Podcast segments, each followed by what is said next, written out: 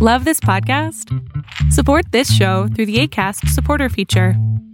It's up to you how much you give, and there's no regular commitment. Just click the link in the show description to support now. Hiring for your small business? If you're not looking for professionals on LinkedIn, you're looking in the wrong place. That's like looking for your car keys in a fish tank. LinkedIn helps you hire professionals you can't find anywhere else, even those who aren't actively searching for a new job but might be open to the perfect role. In a given month, over 70% of LinkedIn users don't even visit other leading job sites. So start looking in the right place. With LinkedIn, you can hire professionals like a professional. Post your free job on linkedin.com/people today.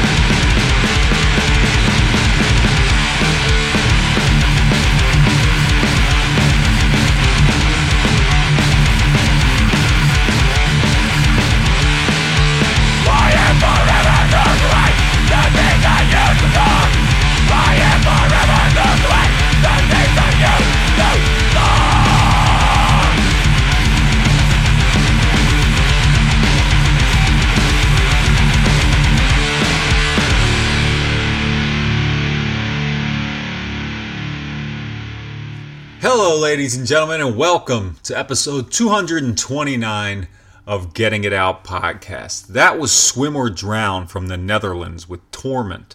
The song comes off of their new EP, Torment, which just came out on July 1st through WTF Records. You can buy it at wtfrecords.eu. I highly suggest you check out what they got going on over there. If you're from the States, you might pay a little bit in shipping, but it might be worth it if you like heavy, aggressive, hardcore like Swim or Drown. You just heard it. You recently heard Get Some on an episode of Getting It Out Podcast. Go check out what WTF Records has got going on. Again, if you like heavy and aggressive hardcore. Speaking of heavy and aggressive hardcore, on this episode of the podcast, I spoke with Roy Lozano of the legendary Downset about their new record, Maintain. It's out now on Nuclear Blast Records. And let's get into the Getting It Out Podcast intro song and then get into the episode. How about it? Let's go.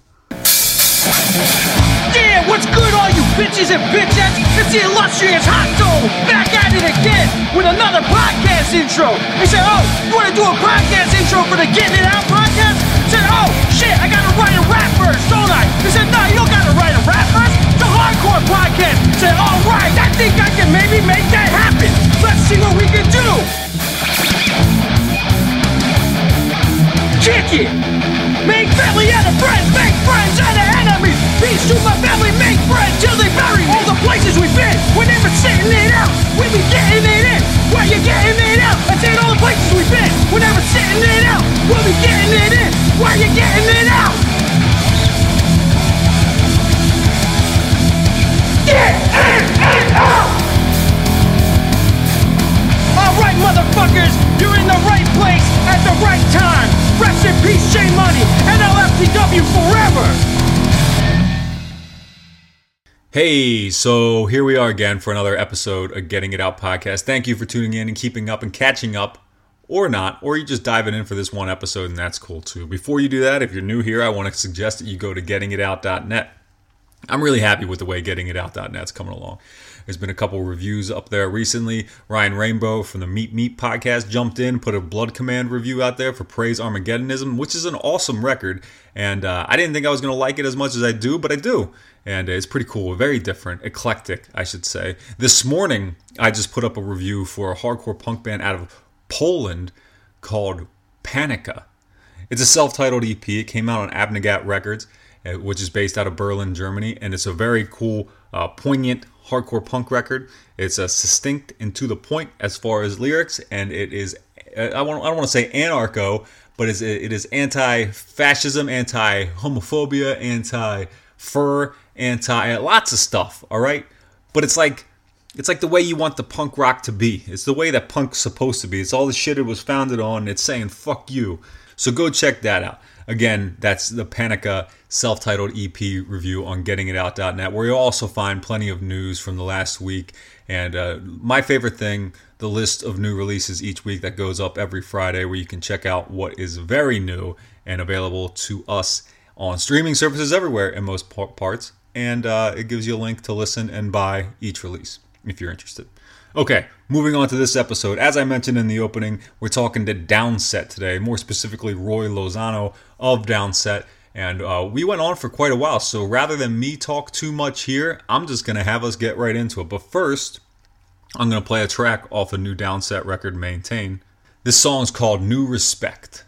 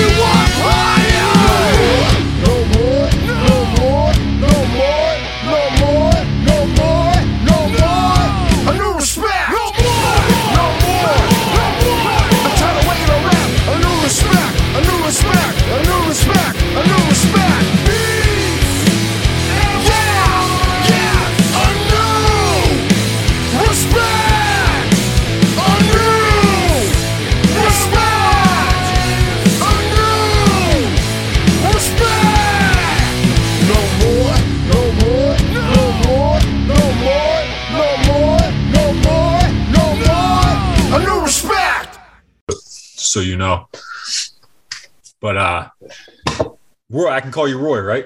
Yep, Roy's fine.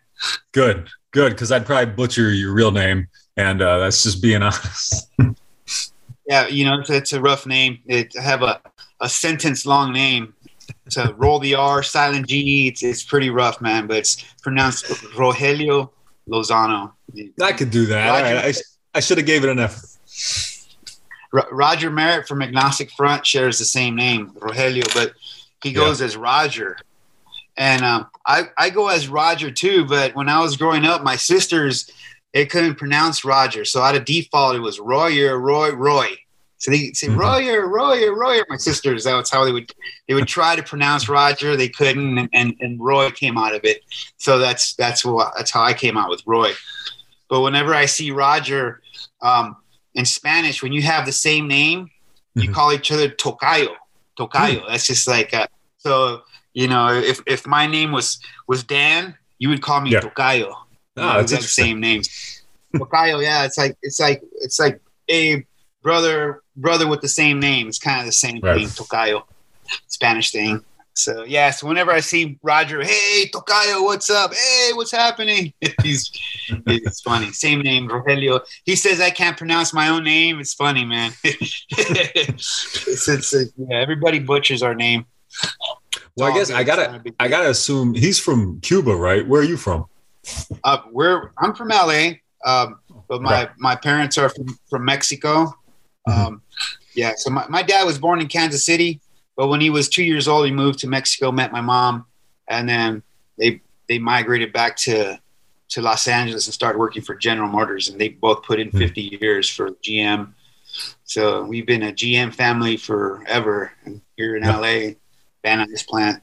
Nice. Is that what you do too? No, I don't do any car work. I'm actually a cannabis cultivator. Oh, nice. Yeah, job. Cool. Yeah, since it's legal out here and it's growing, it's huge. And, you know, I got to learn my chops in hanging out with Cypress Hill. And they taught me the ropes. They taught me how to, you know, they taught me how to grow and how to do it. And so I built a little career for myself. So yeah, it's now I can get jobs in different places, and I got myself a good little setup that I have a forgiving job. They let me go out if I have tours and stuff, and so that's what I do. It's a lot of hours. It's a lot of labor, but you know, at the end, the money's worth it. It's a lot of work. It's work, same thing as anything else. Yeah, but it sounds like it's probably something you would enjoy at least, which I think is something we're all trying to find, right? Yeah, absolutely. You know, it's different since, you know, all the legalities are in. It's like a real job. You have human resources. You can't smoke on the job. You know, you can't take any home. They can't sell you any because it's illegal. So it's just like a normal job. You know, you have to come in early and stay a little late, and it's so you know it's okay. Sometimes you get some fringe benefits and you get something here and there, or you get a bonus, but it's just like any other job. But the thing is it's new, and it's growing, and they're accepting. You know, there's a lot of jobs right now, especially right now. There's a lot of work. So I'm taking advantage of it while I can, and until it's time for me to gear up and roll out on the road. Right. Well, let's talk about that, because you would be gearing up to go roll out on the road because you just released a new record with Downset. Maintain just came out on Nuclear Blast, which I didn't even know was coming until a couple of days before it came. So I don't take me back a little bit to where this is the newest, I guess it's been like about 8 years since the last album. Tell me about Maintain. Yes. Where did Maintain come from? Sure. So for Downset, the last release, real release, we want to call it, was 8 years ago. I haven't been in the band since Check Your People days, since 2003. That's the last time I was in Downset. So I took a long. It wasn't really a hiatus. It was just you know, we got involved in a little fallout, and you know, I just decided to, you know, we've had member changes throughout the whole, you know, Downset's career, and you know, we've had our issues and stuff, and we would make amends, come back, do a record, and some things wouldn't work out. Some guys couldn't do it. We had to get another member here. So for me, I ended up going through a different avenue. And at the time, that's when I was still with Cypress Hill, doing a lot of session work with DJ Muggs. And I went in Sendog and I formed Power Flow in 2016, and then did the album in 2017, miraculously. And we ended up going on tour all of 2018. Then I came back home, and it took 2 years off from that. We were on the road for a year straight. And then I got a phone call from Ray, and he called me, and he says his intentions were not to reform the band. He just wanted to call me, see how I was doing, and bury any hatchets if we had any, and make, just straighten things out with our friendship. Mm-hmm. And so, I was like, hey man, I really appreciate it. If you're asking for any kind of forgiveness, man, I'm the one who should be asking for forgiveness. I wasn't an angel either. And, we all played a part in, messing things up here and there in the past. So we made some bad decisions, made some good decisions, but I think it was just a growing experience as young men growing into men. These days, there's just no reason to hold on to any resentments or any gripes. And so in that conversation, I told him, hey man, if you have any thoughts of, reforming the band and doing another album, let's do it right now, because I'm ready. I have the time. So that was 2 years, about a little over 2 years ago. Mm-hmm. And it was January. I remember I just got back from a Rams game, and they had played the Seahawks, and it was the last game at the Coliseum. And it was Sunday, and drove back home. And right when I got home, he called me. And that's when I remember this clearly. It was about 2.5 years ago, and that's when it started. We then we went to the drawing board. We called, and then so we had an idea to call all the original members to see if they were interested in rejoining and doing it, and to let them know that we wanted to do another album. If they didn't want to do it, we wanted continuing to do it. And didn't want to do anything sneaky behind anybody's back. And we were just upfront and letting people know what we wanted to do. And so original members, James Morris, Chris Lee, Brian Schwager, they opted out. They were just busy. Their circumstances in their life is busier these days. Chris Lee lives in Chicago, and James Morris, his interest is doing other things, as well as Brian Schwager. So, but they gave us, their blessings. They said, go ahead, man, run with it. Good luck. Wish you guys the best. Mm-hmm. So we ended up looking for other members. I called Carl Shorts from First Blood, and, sure. And Andrew from Strife, Andrew Klein. Yep. And we called Nick Jett to help us produce and record these demos. And so first two songs into the demo, the pandemic hits and closes the studio, and our files got stuck for about 5 months. Didn't do anything. In between all of that, we didn't know what was going on, and we didn't know if this was ever going to happen. We didn't know if we were ever going to go out on the road again. And people thought it was the end of the world. Who at that point it was very confusing, and so. We lost Carl Schwartz because he was stuck in Germany, and then Andrew Klein, we lost him. He had to do other things, and so we're left with just me, Ray, and Nick Jett. We did another song, and then that's when we invited Bobby Blood, the drummer. He also played in Marauder and First Blood. He lives in Vegas, so he was able to come down twice a week and help us with the demos. And we finished the demos.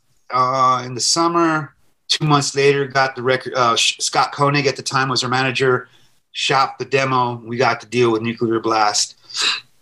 And then in that December, it was the same year, we went into pre-production. We rented out 2 months at a rehearsal studio in downtown LA called Downtown Rehearsal.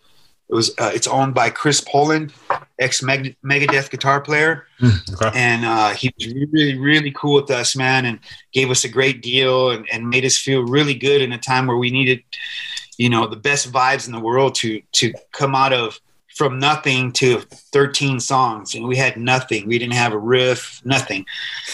So pre-production was done, and then we were in the studio by, I would say by February, March. We tracked all the music. Took a month break, and in June, Ray did the vocals. In July, August, and early August, we mastered it. And then from there on, that's when Nuclear Blast decided to release the album. And here we are, man, in a nutshell. You know, the name Maintain, it's kind of like Mad Balls, hold it down. Like, hold it down. You got to maintain your courage, hold fast to your faith, everything. At that point, we need to really hold it together to get through that pandemic. And to, you know, I never felt that my life was in danger going into a rehearsal studio, because the first week that we, after that first pandemic, we still had, you know, different variants come in and we were wearing masks and everything was, you know, had all these protocols. So when we went into the first week, we got our gear and we went and set up. There were signs all over the studio. Oh, you know, make sure you wash your hands, wear a mask. Floor 3 is full of COVID. And we're, oh, fuck, man. You know, we use the same elevators. And so it was scary, man. We thought, you know, we were... I never felt that going to rehearsal would, you know, my life was in danger. Never. And so it was just, I couldn't call anything like this. It came out of left field. I didn't know how to deal with it, but we did. And it was sort of a miracle, but we had a lot of hard workers in our squad, and we weren't gonna lose. You know, we weren't gonna let this pandemic or anything get in the way. Our manager died on the Delta. So that was another big blow to us. And, you know, here we, you know, there's a lot of obstacles that happens, and you just got to maintain your focus and keep that drive and close it and close the deal and wrap it up. And we wrapped it up for sure. And it's a good feeling when you finish an album, when you master it, and it's all done. It's like giving birth, man. It's like, wow, man. I was like, you know, you think about it, you know, all that gas, and you know, we were driving from far distances, and you know, guys put a lot of their extra time and effort, went, you know, beyond the call of duty to make all this happen, man. And man, Nick Jett, he's the best producer Downset has ever had. He really pulled out the best vocals out of Ray. It was amazing. And we're really happy as a unit and everything that we've accomplished for this album, and the things that we had to go through, and some member changes right away. And then, you know, It happened to our manager. So, but we did it, and here we are. And now the next challenge is getting up and getting ourselves on the road. We have a couple issues, and we're just waiting for Ray to come around. He's got to take care of some personal things, and as soon as he's ready, we're gonna go. I mean, I'm ready to go right now. I'm ready to jump on the bus and the plane. I'm ready to go. So I'm just, you know, waiting for my bud to get it together, and we're optimistic to be out before the year's over. Well, it's pretty remarkable you were able to pull it all together over all those years and all those obstacles, like you said. Not to harp on anything negative, but at some point, did you have your own version of Downset, or am I remembering something incorrectly? Yeah, so that was that was just before Downset put out the One Blood album. Okay, and we, you know, I would admit that we had a feud. You know, we were going through a battle with, you know, at one point for about 3 months there was 2 Downsets. Right, yeah, we have, which I feel like, that, I mean, not to diminish it, but I feel like has happened to lots of bands from that era, right? It's happened before. It's nothing new, but I'm sure it's personal for you guys at the time. Unfortunately, you know, it's happened, you know, like you see Cro-Mags and yeah. what they're going through. And, but at the end of the day, you know, it came down to accountability and I had to be accountable for my mistakes and mm-hmm. what I did to upset the others. So, you know, I had the nerve to put another band together and go out. We had a good time. It went over well, but it just, you know, Ray's the original singer. He sang on all the albums. Mm-hmm. I came to my senses and you know, and I told myself I shouldn't let my anger or my resentment do things like this. And so, I called Brian Schwager and I said, look, man, let's handle the dispute. You guys can go ahead and, you know, you guys do the band. I'll relinquish anything that I have as far as like trademarks and all that stuff, you know, yeah. You guys do it. My apologies. But this is why I did it. And, you know, we can just, you know, let's try to erase this and just move forward. I'm going to go and do my own thing. And so that's when I formed Power Flow and Cutthroat right in that time. Yeah. But before that, like in 2015, I think 2015 is when we did that. The other Downset with Neil Romer singing. He sings for Cutthroat. So we formed Cutthroat and then we got that band going and it was really the band for Neil. And once he got his show on the road, that's when I went off and formed Power Flow. And so, but yeah, you know, we have that, we have some dark marks in our past, but I think, all the good that we've done has overshadows all that, you know, that sure. those dark days that we call them. Sure. And I mean, you guys have been a band now for, what is it? Over 30 years, 89, the Social Justice. Is that when it starts? Yeah. We've been existing as Downset since 1992, but, you know, Ray started Social Justice in, I think 1988, 87. He started okay. with Social Justice. And then they did an album on Safe Side Records, which was Mystic Records. They're in Oxnard, California. Mystic Records. They have old school bands like El Repute, that Oxnard stuff. yeah, Nardcore. Yeah, Nardcore. That's what I'm looking for. Yeah, Nardcore. Yeah, they had Dr. No, El Repute, Scared Straight, Habeas Corpus. It's a big scene out there, and so at that time. They were the ones who put out that record. Brett Gurwitz engineered it, and that was in 89. And then I joined the band in 91, and we did the 7-inch EP, I Refuse to Lose. And that's when the sound started to change a little bit. We started to get groovier. And then one day I was in the rehearsal. I was there early, and Ray showed up, and then I was writing some slow, groovy riffs. And then Ray was really into Ice Cube at the time, and NWA and Wu-Tang Clan, and so he's been rapping since he was a youngster. He's always been into a graffiti crew and into breakdancing and popping and DJing, b-boying. He's always been in the hip hop scene in LA, from LA hip hop since the 80s. So he's always known how to rap, and so he started rapping over my riffs, and I said, "Wow, man, this is cool. It's kind of like Body Count, you know?" And he's like, "This is what I've been trying to tell you. I've been wanting to do something like this, but heavier, with hardcore elements, with breakdowns, with step down, beat down, with cool, you know, mosh parts and stuff." And I go, "Oh, I get it. Well, let's give it a shot. Let's start writing some songs." So we wrote Anger, Breed the Killer, About to Blast, and then we invited a couple guys from Social Justice because it was a side project. So we invited James Morris and Chris Lee if they wanted to join us, and then we did the demo, and then we added Brian Schwager, and then we got a manager. He shopped it, and we got on Mercury Polygram, and that's how the whole thing went down.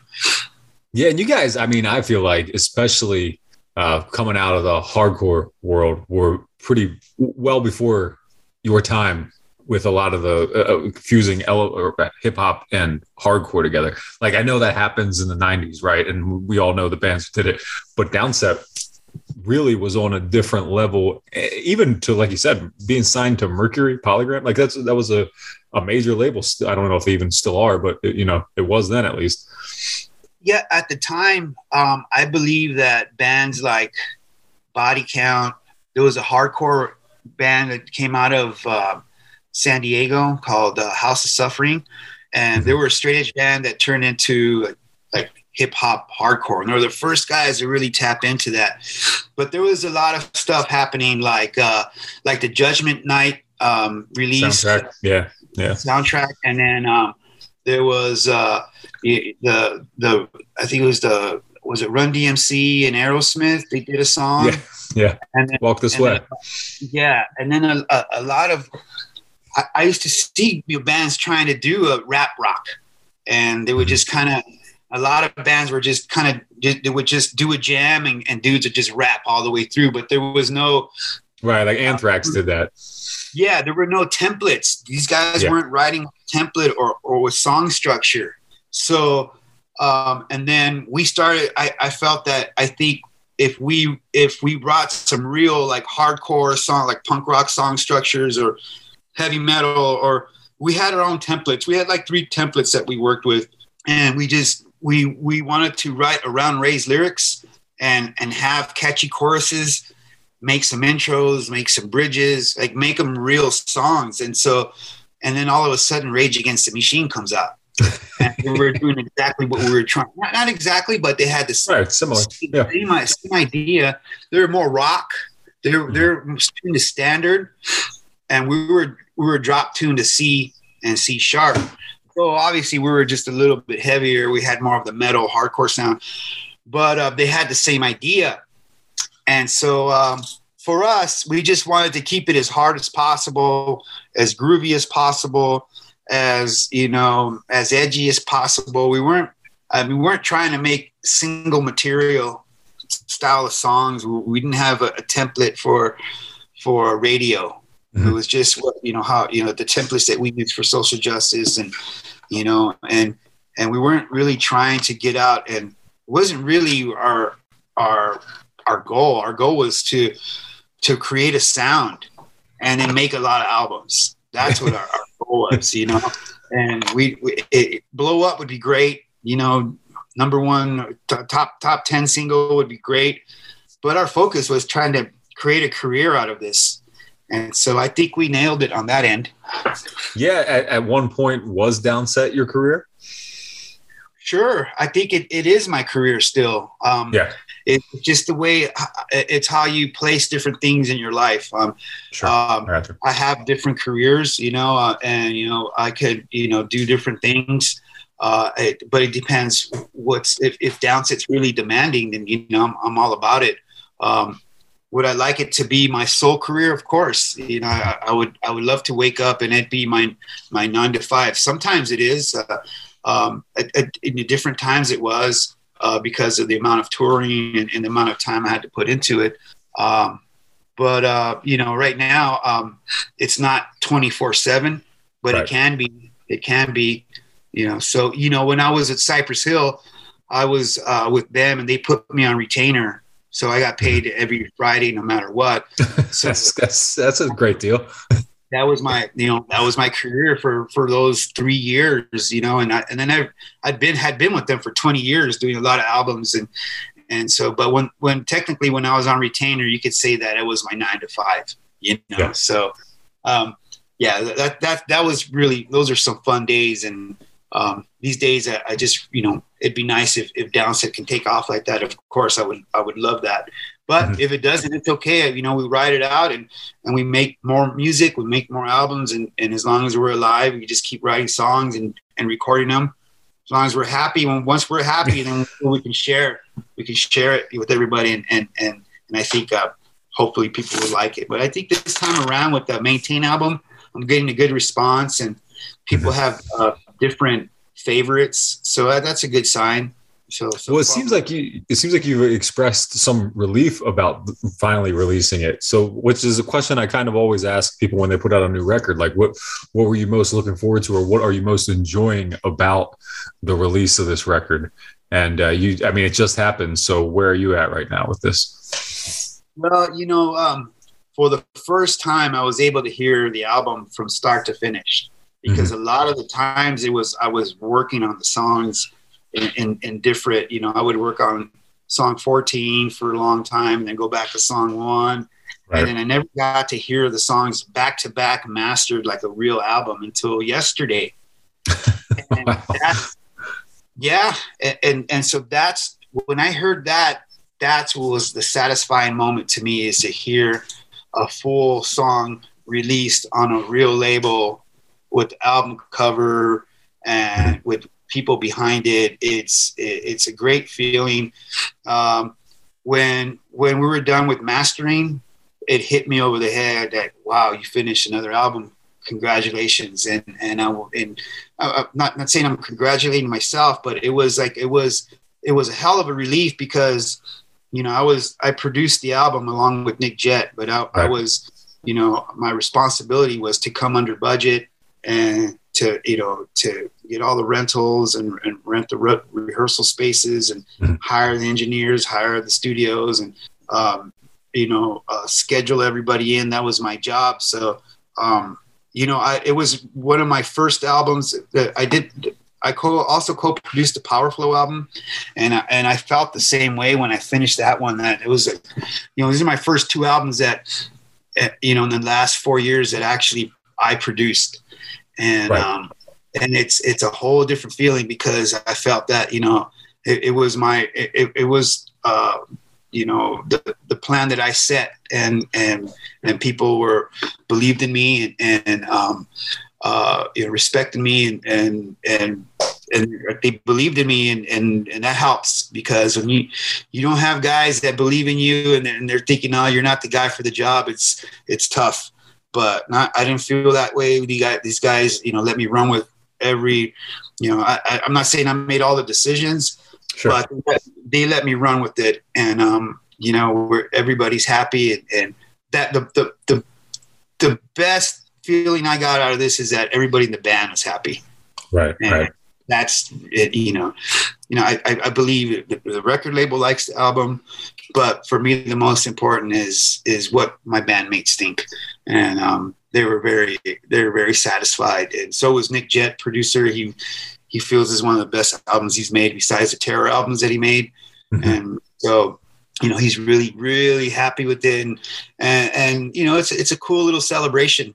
And, you know, I like to just continue doing these albums until we can. Well, I really like that there's that much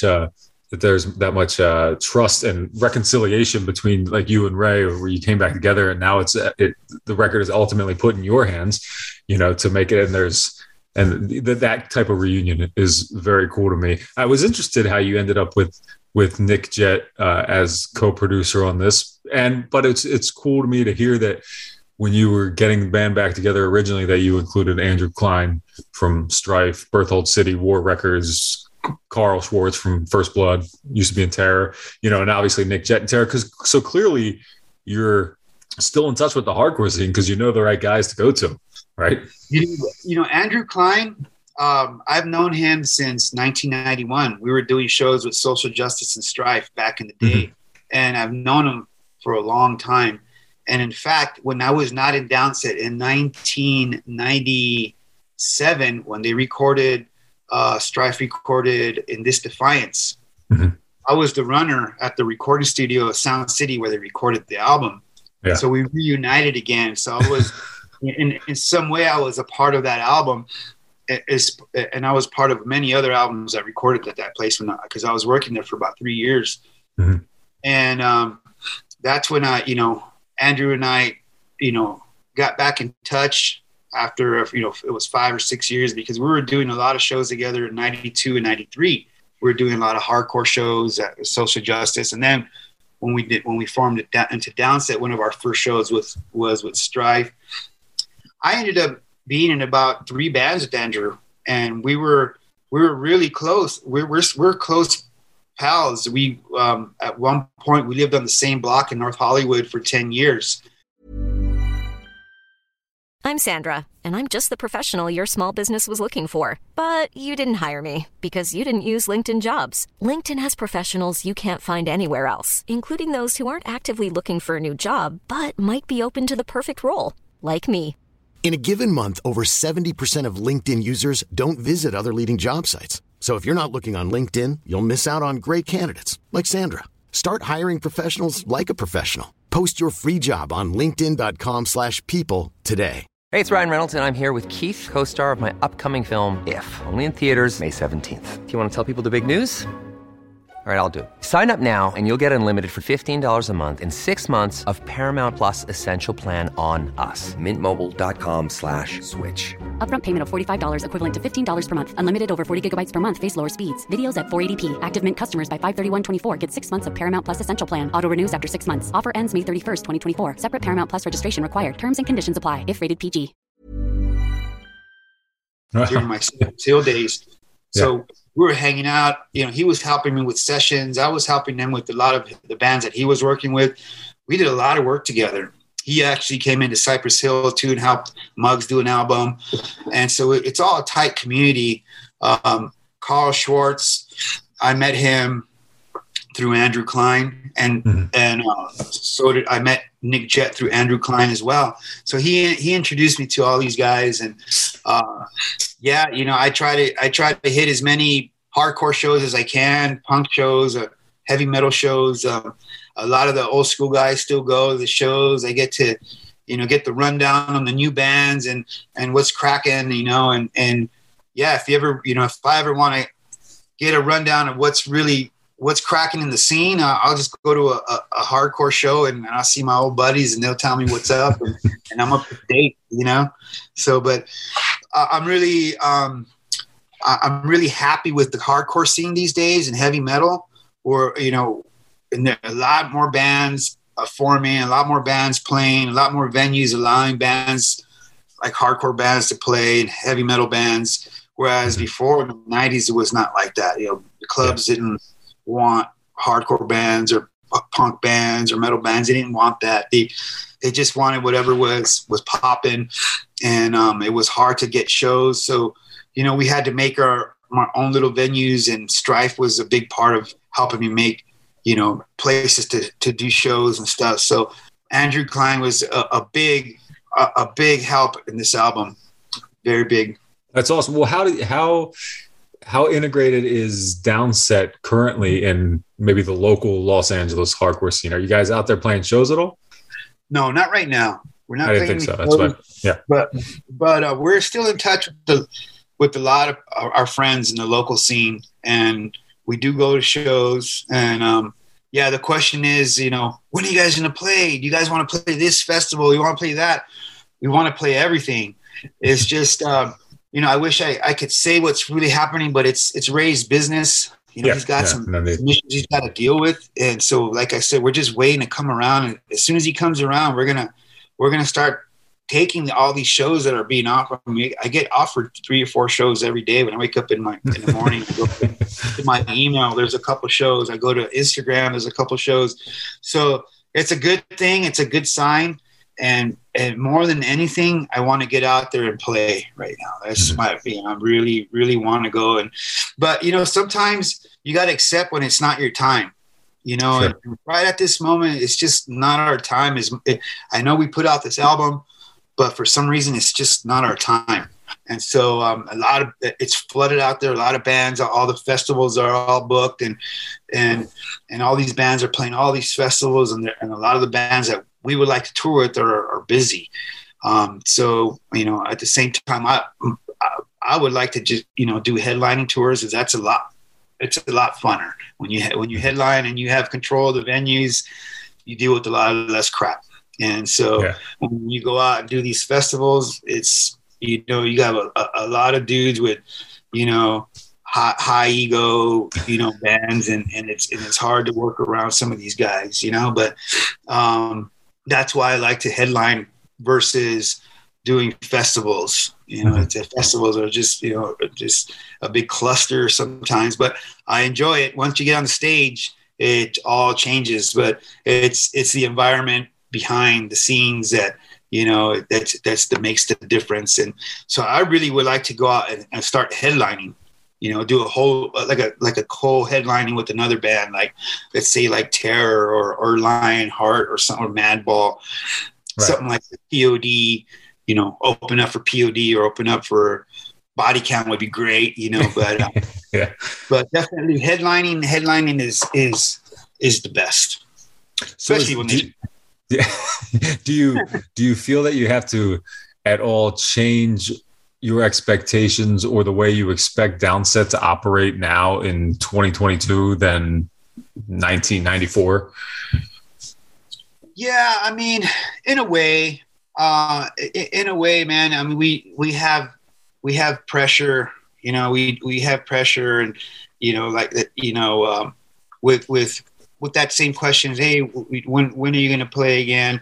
But as far as like, you know, what I'm going to expect, you know, for this year versus what it was like before, you know, it's changed. It's changed a lot. And I think, you know, we were never really a big draw anyway, as it was. We did okay. We played a lot of cool festivals like Ozfest, and we got to open up for bands like Pantera, the Far Beyond Driven Tour, and Biohazard State of the World Address. This, which is all incredible stuff. Right? Like, it's amazing that you guys got to do that.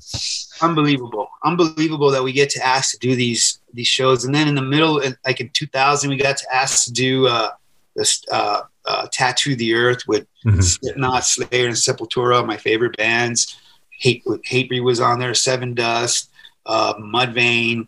So it was a hell of a tour, you know, and you know, I wish we could see stuff like that these days. It's just it's different. It's different now. Social media kind of changed things a little bit, you know. But at the same time, it's still the same. So what I expect out of this is, you know, it depends when we go out. You know, if it's all about momentum in this game, right? To me, and if we're building momentum now, and if we can't take advantage of this wave, you know, then I'm not going to expect a good turnout. So it's, you know, you got to catch the wave when it comes. It's like surfing, and we're building momentum right now. And, you know, if the band doesn't take advantage of this, we're going to make another mistake. And so I'm hoping that we don't end up that way. And so I hear you. And that's the answer of someone who's been through it and knows clearly. I mean, you've been in the industry for a very long time and know how it needs to work. And sometimes it takes a little luck too, right? But yeah, man, luck. You could build your luck. Otherwise, but everybody has to work at 105%, and you can build some luck. But luck is definitely a factor, man. And but you can make your luck. And it's all right here, and you have to have people around. I keep saying this in all my interviews. We have to have guys around you that are all positive and optimistic. There's just there's no way. You cannot allow someone to come, even if they're really good, and they come in and they're depressed and sad, and they want to come and use you as a sponge and take your energy away from where the real energy is supposed to be spending. And when guys are pessimistic, you know, it's hard to work with these guys and convince them that we can win. We can all win. We can achieve. You can't achieve the short-term goals to get the long-term goals with guys like that. So you have to, you know, surround yourself around nice people that love the music and, you know, have good intentions, that are responsible and accountable. It's a lot. It's a lot to ask from somebody, but that's what it's going to take. You know, that's what it takes to be successful. I'm sure you know this, and I'm sure you've heard this, but you know, I make sure to make sure that everybody around me around the project is positive and believes that it can happen. Because if you have, you know, you have negative dudes thinking, oh man, I don't know. And it's like, I can't deal with that. Then I won't. Dude. So, do you find it easier to achieve that, at least so far, with all the experience and with all the experience of the other guys that you're playing with, that getting everybody on the same page and in the right mindset is easier now than before? Yeah, well, yes, because you have to learn how to select people in your brand or your company. It's very important to find a way to either interview these guys or some type of, you got to figure out people when they first come in. And you also have I built a lot of relationships throughout the years, and a lot of contacts. And now, I have a lot of good friends, musicians that are pros or that can help me with projects and stuff. So I could put things together a lot quicker. It's because of the amounts of people that I've met throughout the years that get in contact and nurture my relationships. So it just comes down to selecting people who have done it as well. There's some, I give a lot of people a chance that are green and they haven't been around and haven't done anything. And you got to give these dudes a chance too and believe in them. And if they're as hungry as you are, that it's going to be a good outcome. So it's definitely a lot easier for me in that sense to put certain things together and when I'm writing a new album or putting together a new band or whatever the situation is I've learned to select the right people to work with, and it's a lot easier for me versus back in the day where it was really hard to find people. You have to buy the recycler. It was like the newspaper. And yeah. You'd find the section where musicians wanted or musicians available. And yeah, man, I had that, even though it was in hardcore or punk rock, it was still a way to meet people. That's how I would buy gear. I would find gear and stuff. Nowadays it's a whole different ball game.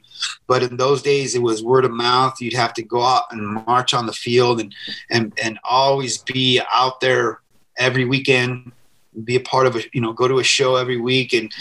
And I don't have to do that as much. I don't have to be out in the field as much as I used to be, because of the power of the internet, but I still have to go out there. I still have to go out on the field and meet people physically and talk to people.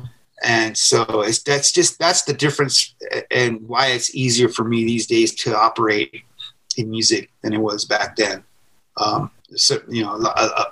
Technology has helped make things a lot faster, with everything, recording, you name it. So those are the differences from today and back then for me. Yeah. Not well. I mean, you're the guy I talked to about that, but what I also want to talk to you about with Maintain specifically is the album artwork. 'Cause that's you on the cover, right? That's a silhouette of you. How did this get made? Okay, so Ray's idea back in the day was he made a merch design with the NBA logo with Jerry West. Sure, yeah. And he took the basketball out of his hand. He put a mic and then he put a hat on it. I remember it. Yeah. So that was the beginning of a lot of stuff. I think a lot of other bands took those colors and silhouettes and kind of there was a time where. There was a lot of that stuff out, bringing out that silhouette and then using the blue and the red, like the NBA logo. Yeah. So throughout the years, we got a couple of cease and desist letters from the NBA. And the first one, we stopped right away. It scared the shit out of us, and we stopped. Right. And then we kind of just let the storm pass and then released it again. And then got another letter from the NBA, and we stopped. And we would just wait but the last time we did anything, we did any of that merch design was on the road. So they didn't care. So Ray had an idea of doing the same thing, but with my silhouette. That was his idea. Mm-hmm. So we did it. And it didn't come out like he was, like he had whatever it had in mind. And then, when it was time for him to come around to help me do the record cover, he was just way too busy, and I just couldn't get a hold of him. And whenever he would get back to me was 3 days later, and I had to get it done. So I just couldn't wait. yeah, I knew if I was going to wait on Ray, it was going to take forever. And I don't know if he was really into the idea anymore. So I have an artist that I work with in Italy, and I just said, hey, you know, this is what we got so far, and maybe you can kind of help us with the album cover. And he did. And so he kind of made like a baseball card thing, and then Ray's Maintain. He got a marker and then wrote Maintain with his graffiti style, and we thought it came out okay. And so that's what we came out with. And so and Hits Records, they're going to release the vinyl, and it's going to be a total different record cover, but it's going to have the red, white, and blue image. Gotcha. Let me see if I could find it. Is that easier to get away with in Europe? Because I know they're a European label, right? Yeah. Well, now see, it looks like this. Let me see if you can see it. See that? Yeah. That's what the original idea was. So N Hits is going to put it out like that. It looks cool. Nothing like the NBA, so they're not going to bother us. You know, we made our own logo, and so and that's you know it's doing well for merch, but that's how. We planned to do the Nuclear Blast album cover, but it just didn't turn out that way. So yeah it was just kind of evolved into like a baseball card, like a stamp. And you know, at that, you know, we had so much on our plate and so little time to turn things in that we were satisfied enough with the record cover. Is our best album cover? No, but we've had some pretty ugly ones, so in the past as well. I think our first album cover is the best one, or the 7-inch album covers. But after that, you know, I don't know what happened with the last four album covers. Whatever. No, I feel like there was at least at a time like a Downset style album cover, and I think that works for, you know, like, well, I know what it's supposed to look like, or what the, you know. I don't have to see your name on it to know whose album those are, you know, from back then. But that first one is awesome. Yeah, thank you. That was done by a guy named Mear, M-E-A-R. He's also in Brian Schwager, our original guitar player, in his graffiti crew. They're a big LA graffiti crew. They're called CBS. Ray's crew is called UTI. Those are the two oldest graffiti crews in LA. And they got the best artists. The artists that are in these crews are just unbelievable. Unbelievable what you can pull off with the spray cans on. And incredible. And so Mir, you know, he did this album cover, man. And he did also the 7-inch cover. And he just did a great job. And then after that, he ended up doing the Limp Bizkit album cover, the very first one of Limp Bizkit. $3 bill, y'all. Yeah, with drawing, had a drawing of a guy, and he's kind of looked just like kind of like our album cover in a way, because it's the same artist. And he also ended up doing some Guns N' Roses stuff. And Mir makes a lot of money with his art. He charges a lot, man. And he came back and he did a drawing for us. And Check Your People, when you fold out the cover, there's a drawing that he did. And so he's always been, you know, there for us and gave us a good homie break on the price. Right. So, you know, I would like to see Ray get involved more on these album covers, because he is a really, really good artist. And he was in the beginning. But for some reason when he's done with his recording his lyrics and recording all his songs, he vanishes. He's like, he goes on vacation, because it takes a lot. Yeah, man, it takes a lot out of him, you know, to write lyrics to 13 songs. We had about 15 for him, and he chose 13. And he's a brilliant lyricist, man. He's one of the best that I know. He writes it in a unique way where, you know, he can go off in different subjects in one song and then tie it in together at the end. You have dual meanings, and he makes you think when he writes, and he's brilliant, man. He's brilliant when it comes to these lyrics. And, you know, I never want to work anybody, over push people. You know, I don't want them to call me, you know, Sergeant Roy or Coach Roy, you know, but sometimes you got to push these guys, you know, but at the same time, you know, you also got to let them do their thing and and let things come out naturally. And so, you know, I didn't want to really over push Ray these days. And so that's why we ended up, you know, I ended up doing the album cover with my friend Simone in Italy. And it took, you know, that weight off his shoulders, because he was under a lot of pressure. He was going through a hard time when he was doing this, but it all for the better, man. You have to go through some rough moments to make something nice happen, you know? Sure. Well, unfortunately, the lyrical themes, a lot of them, at least on the surface from what I know, are just as pertinent now as they were back in 92, right? And maybe even equally. Like it's kind of like we're back in the same space, and that's got to be a little disheartening that Downset is still writing about the same thing and nothing has really changed in 20 years or 30 years. Sorry. Yeah. You know, in our eyes, it has from growing up where I grew up, as a Latino, Ray, as a Latino, his struggles, you know, that's where the name came from. It's a dual meaning name. It doesn't mean being, it means like you can take it as being down for your crew, being down for your set, being down for your homies, being down for your team. That's one meaning. The real meaning is the underprivilegedness that Ray went through.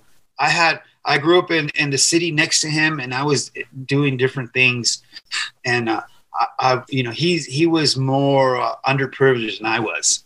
So he was affected a lot more from how he grew up, where he grew up, and the opportunities that were not presented to him. That's what he says. Right. Myself too, in a way. In those days, even being a band from the East Valley, no labels were signing any bands in the East Valley. San Fernando Valley is. Have you been to the Valley?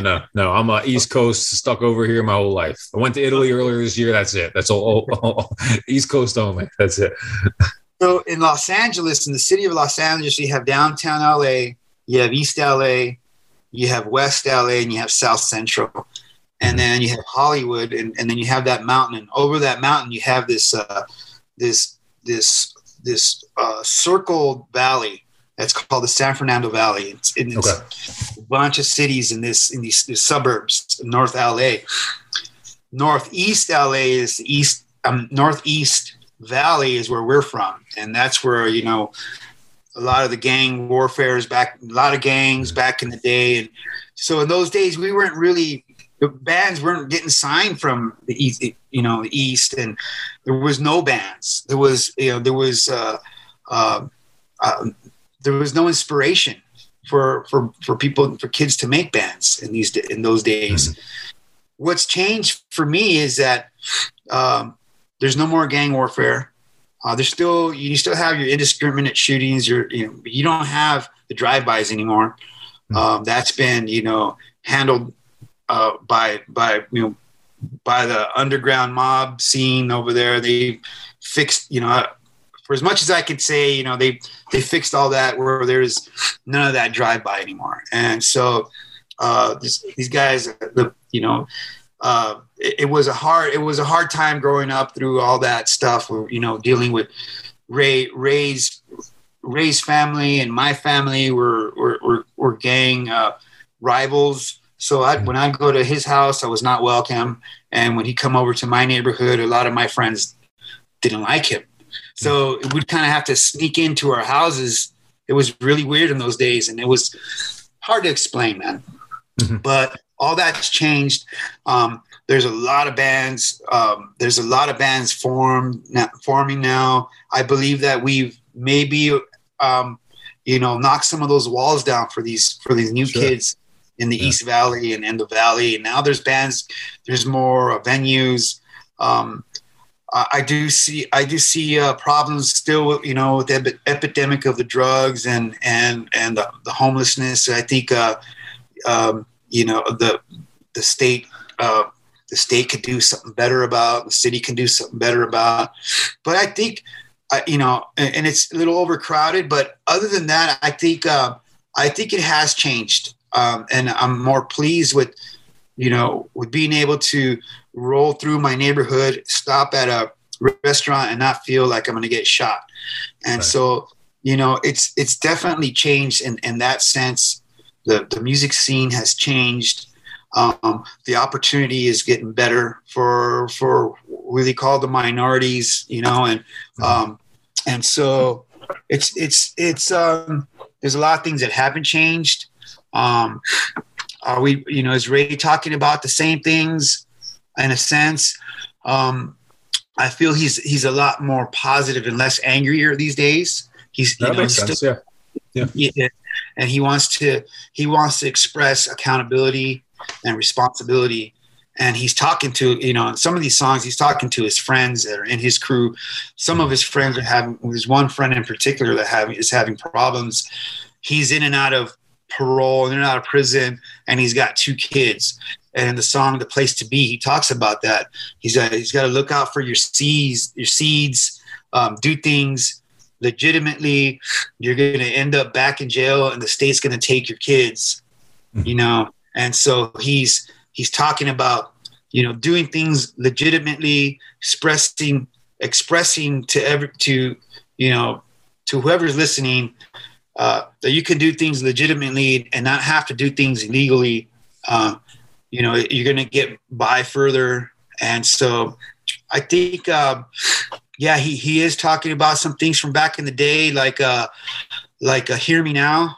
And that song talks about, you know, the same thing that he was dealing with back then, and has certain things changed? No, they haven't. But in a nutshell, for me, I'm a lot happier these days driving through my old neighborhood and seeing, and, you know, and not seeing these gangs of kids who don't have anything to do but to fuck shit up. Excuse my French, man, but no, you're good. They don't have anything else to do but to go and be a hoodlum and rob their neighbor's house, or rob, you know, the liquor store. You know, now these kids have more opportunity. They have computers. Hey, they may be gaming all the time, but they're doing something. They're not out, you know, causing havoc. And so, and I think I see a lot more kids playing guitar and learning through the internet, and you know, and have the more of a opportunity. Because back in those days, if you didn't have a guitar teacher, you were not going to really learn how to play guitar. Yeah. And so now you have a guitar teacher on the tip of your fingers. Mm-hmm. And so I see a lot of kids playing guitar, playing instruments, and the parks are full of kids, and there's barbecues. There's a lot of food trucks. It's really nice. The pandemic really kind of, you know, really flattened things out for a second. But right now at this moment, people are really happy. And so I'm happy right now at this moment. And although there's a lot of crap going around in the world, you know, like the war, and, you know, it's still, you know, we don't know if this is, we're going through a biological warfare with this pandemic. We don't know what it is. But other than that, you know, I think for the most part, I'm really happy to be alive today. And this year, 2022, you know, made it this far, and you know, I'm pleased. We'll see what we talk about on the next album, and following album. But you know, at some point, you know, Ray hasn't run out of things to talk about. I think, I'm not sure. You know, if it seems like, you know, so, you know, he's progressing in his lyrics, and he's going into, you know, different directions, but it's still kind of the same. You're right. It's still kind of the same, you know, same shit in a way. Yeah, no, I don't mean that in a disparaging or in a negative way at all. I was just curious if it was if there was anything about that was frustrating about it, but the perspective that you're bringing to it is entirely different from the perspective that I hear, and of course that's one of the great things about music is the way you can interpret it, and your experience, his experience is entirely different than mine, you know, like entirely different. Like there couldn't be anything more different.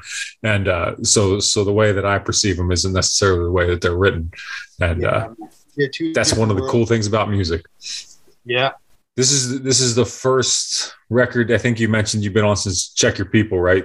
2000. Yeah. So it's you and Ray together for the first time. Does this one feel like a I don't know, feel like what it's supposed to be? Is, are you getting that feeling that this is Downset and this is where we're moving them forward from?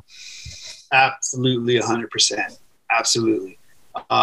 Going to the drawing board, it was scary. You know, it was, we had nothing to start with.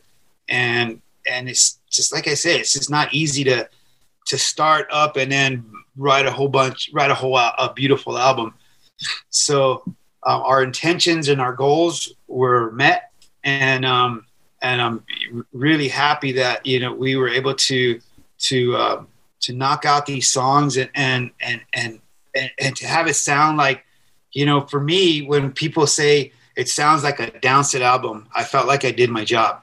Mm-hmm. If I start hearing, oh, you know, you kind of guys sound like Papa Roach a little bit over here and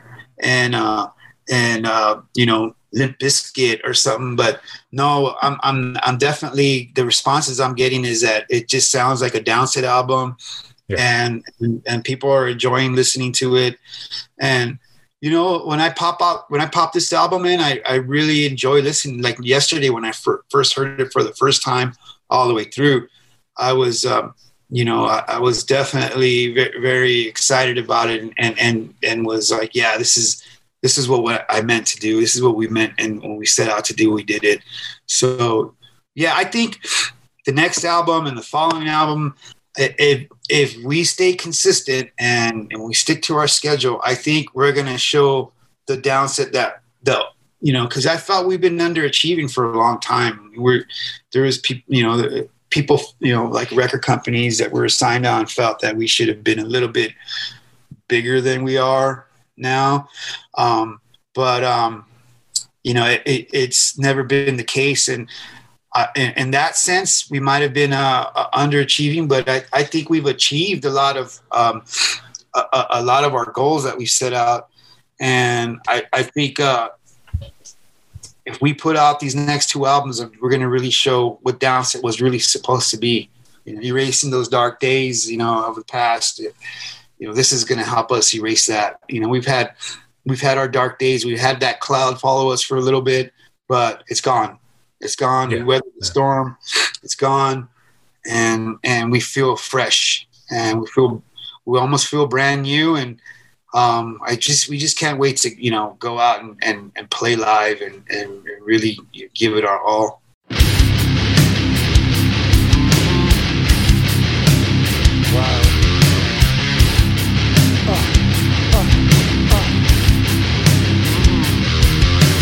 I'm in the place to be.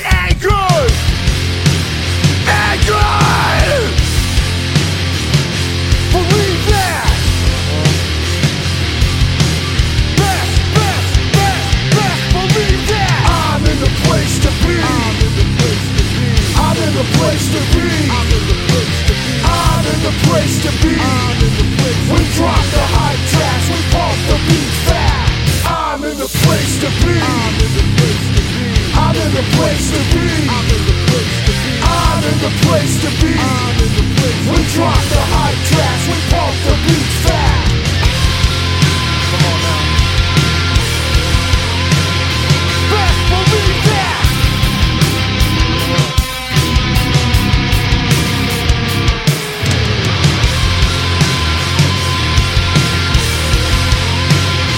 Best believe that.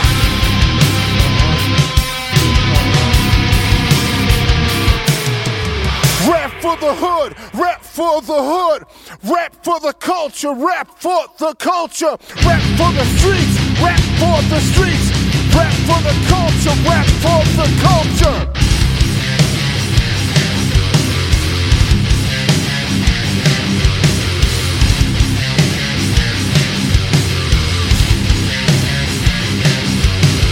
Rap for the hood, rap for the hood.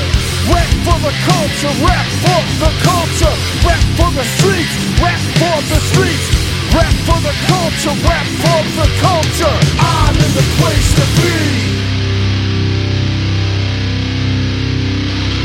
to be. So there you have it. That was my conversation with Roy Lozano of Downset. I want to thank him for taking the time to talk to me. I really enjoyed that one.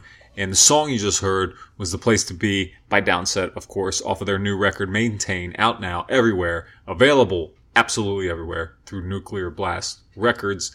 And you should go get it. You should go check it out. You should go get into it, absorb the whole thing. If you're a fan of the band in the past, you're probably a fan of the band now. So I think you should go check it out. All right, so that's mostly going to be it for this episode. I want to encourage you to go to Instagram and follow at getting_it_out_podcast. That's where I take care of most of my business, and that's where lots of things get posted, including website updates and peeks at what's to come on the podcast. Before we wrap this one up, I'm going to play a song from Rise and Strike. Swim or Drown, Downset, and Rise and Strike all have band pages at gettingitout.net, so please be sure to go to the site, check them out. There will be links for everything you need to know about the bands there. But this song is called Lower the Flags. It's from their new EP that just dropped today, July 4th. So this is coming at you very fresh. Lower the Flags by Rise and Strike. Thanks for listening. Bye-bye. Has anything you've done made your life better?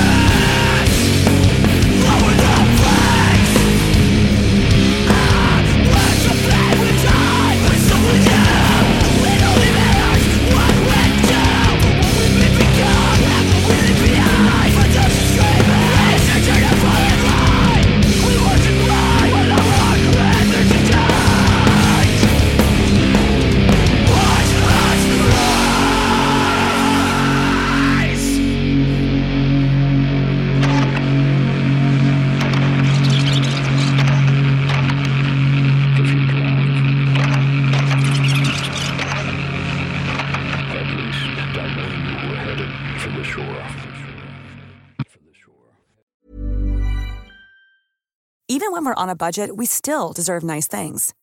Quince is a place to scoop up stunning high-end goods for 50 to 80% less than similar brands. They have buttery soft cashmere sweaters starting at $50, luxurious Italian leather bags, and so much more. Plus, Quince only works with factories that use safe, ethical, and responsible manufacturing. Get the high-end goods you'll love without the high price tag with Quince.